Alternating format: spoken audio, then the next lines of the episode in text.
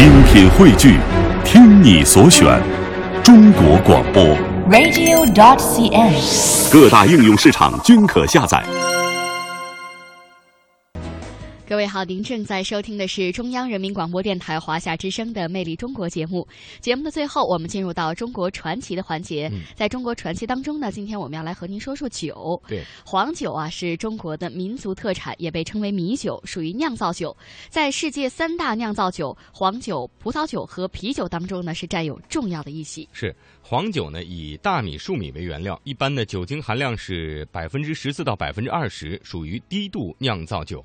黄酒呢含有丰富的营养，有二十一种氨基酸，其中呢包括特中未知氨基酸，而是人体自身不能合成又必须依靠食物摄取的八种必需氨基酸。那么黄酒呢当中都包含了，因此呢黄酒也被誉为是液体蛋糕。接下来啊，中国传奇就带您细细品味一下黄酒的历史和故事。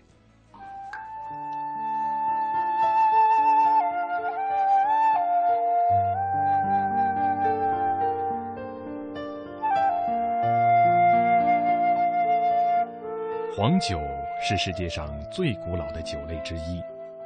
约在三千多年前，商周时代，中国人独创酒曲复式发酵法，开始大量酿制黄酒。酒渗透于整个中华五千年的文明史中，从文学艺术创作、文化娱乐到饮食烹饪、养生保健等各个方面，在中国人生活当中都占有重要的位置。《三国演义》中关羽温酒斩华雄、借酒喻英雄，更是文学作品当中英雄与美酒的经典一笔。报盟主华雄因铁骑下关，用长杆挑着孙太守斥责，在战前大骂挑战。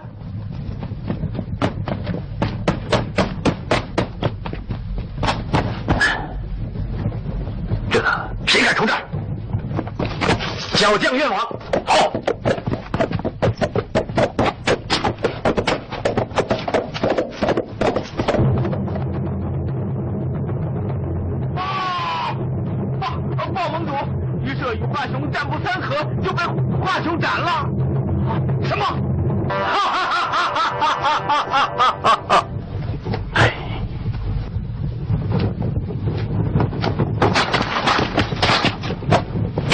小将愿斩华雄之首，陷于帐下。你是何人？此乃刘玄德之弟关羽关云长。此人既出大言，必有勇略。赤标题出马，若其不胜，则知未迟；如若不胜，请斩我头。壮哉！拿酒来。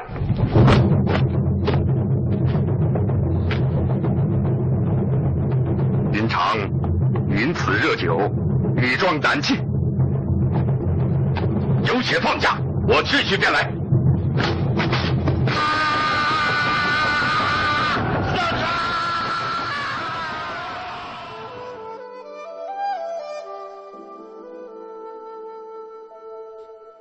中国的酒品种类繁多，分类的标准和方法不尽相同。习惯上大都采用经营部门的分类法，将中国酒分为白酒、黄酒、果酒、药酒和啤酒等五类，而黄酒又以绍兴最为正宗。要认识绍兴黄酒，就要先了解绍兴黄酒的历史。中国酿酒工业协会副会长傅建伟。明清时期，这个绍兴酒作为一种御酒的代表，它曾经风靡过全国。那个时候绍兴酒是怎么样的？在京城的酒肆里、酒吧里啊，三样东西是最多的。第一个绍兴师爷，嗯，第二个绍兴酒，第三个绍兴的官话。这个三个三少集中在一起，这个场面是非常张力的。什么时候不流行了？抗日战争开始了。日本人把京杭大运河控制起来了，后来就开始慢慢慢慢在北方不流行了。嗯，这是非常非常可惜的事情。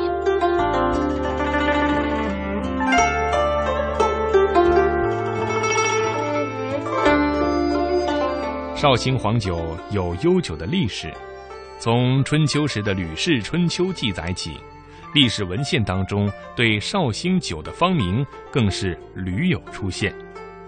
尤其是清代饮食名著《调鼎集》对绍兴黄酒的历史演变、品种和优良品质进行了较为全面的阐述。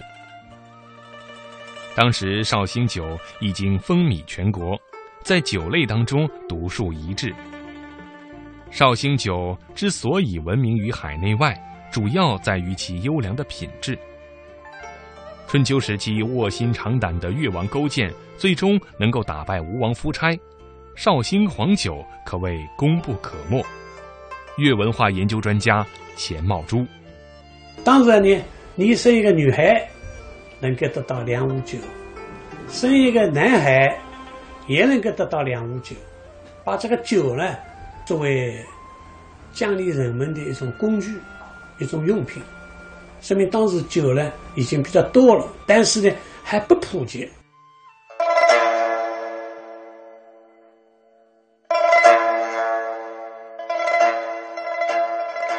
春秋时期，越国被吴国灭亡后。越王勾践卧薪尝胆，发愤图强；而吴王夫差好战荒淫，使国库匮乏，田园荒芜，民不聊生。周敬王三十八年，夫差赴黄池，也就是今天的河南封丘西南，和诸侯会盟，准备与晋国争霸。勾践真知吴国都城姑苏，也就是今天的苏州空虚，决定兴兵复仇。出征将士列队于会稽江畔，勾践向送行的众父老乡亲说：“此次兴兵誓要灭吴，否则定不生还。”一老者献上漳州绍兴酒数坛。勾践为了让出征将士共同分享大家的心意，吩咐军士将酒抬到会稽河上游，倾注河中，顿时会稽河水放出酒香。勾践敬了天地后，就与众将士共饮会稽河水。周元王三年（公元前四百七十三年），吴国兵败，夫差自刎身死。勾践凯旋班师回越，军民同庆，共饮昏醒。会稽河也称漳泉河，河的上游有源泉，常年流水。与汉年诸河干涸，唯有这条河流水不止。漳泉又称为越酒，直至清代时还称此名。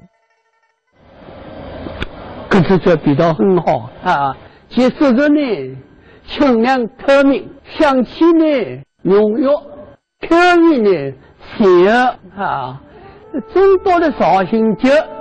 说话的人名叫王阿牛。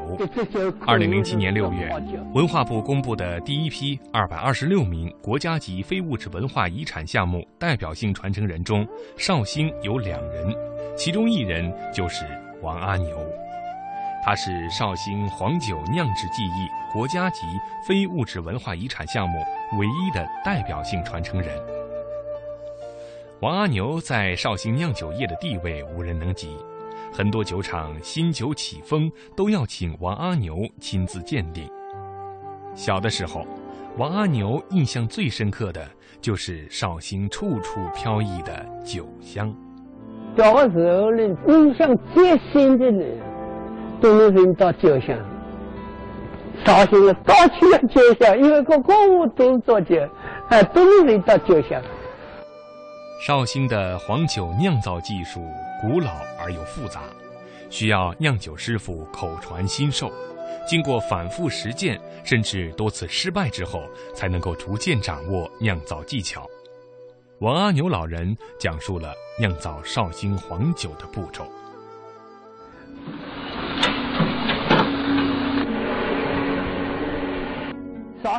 绍兴酒呢，一定要用好的酒糟来做酒，最好呢是用头茬的米是最好的。开耙要掌握温度，需要用手去摸，适宜的温度呢，才能够让酒呢有更好的发酵。开耙的作用呢，就是降低酒发酵时候的温度。经过一夜以后呢，酒的温度在发酵之后呢，可能会升到三十六度，这个时候呢，要开头耙。在三十二度左右的时候呢，开二档。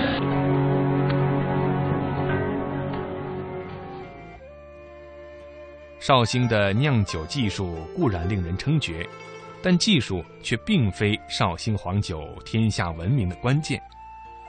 那么，到底是什么原因成就了绍兴黄酒？离开绍兴的黄酒，难道就不是原来的口味了吗？粤文化研究专家钱茂珠，因为有酒水，所以呢就形成了这个酒的质量呢是比别的地方要好。别的地方也有水，也按照绍兴酒的酿造的流程、酿造的方法，而且绍兴人烧酒的师傅就要到其他地方去酒啊去造，包括到台湾啊，因为在抗日战争以后，很多绍兴酒啊，哎绍兴师傅到台湾去了，那么就在那边住下来了。那边也有很多绍兴酒，也叫绍兴酒，不过后来呢，他们加了一个方，方造的方，叫方造酒，方制绍兴的酒，应该讲也是不错的。啊，也是蛮不错，但是同绍兴正宗的绍兴酒一比呢，会喝酒的人他们就知道了，这是你是仿造的，这是正宗的，毕竟是不同。除了鉴湖水好，绍兴空气当中的微生物较之其他地区也有很大区别，而且酿酒的时间基本选择在冬天进行，这其中也是有讲究的。绍兴黄酒鉴定师。邹慧君，绍兴地区因为一直做酒嘛，空气中间的那个微生物特别适适合酿酒，那些微生物就比较多，所以我们那个自然的培养曲啊、酵母啊，我们都是自然自然培养的，不接种的，这都靠空空气中间的微生物进去的。黄酒是作用于精神的东西，可使人为善，也可使人为恶。酒虽有利弊，但适度把握，裨益颇多。酒功能有三：一可解除疲劳，恢复体力；二可药用治病，滋补健身；三可成礼。中国儒家主张的礼制与黄酒的温文尔雅可谓是一脉相承，有着异曲同工之妙。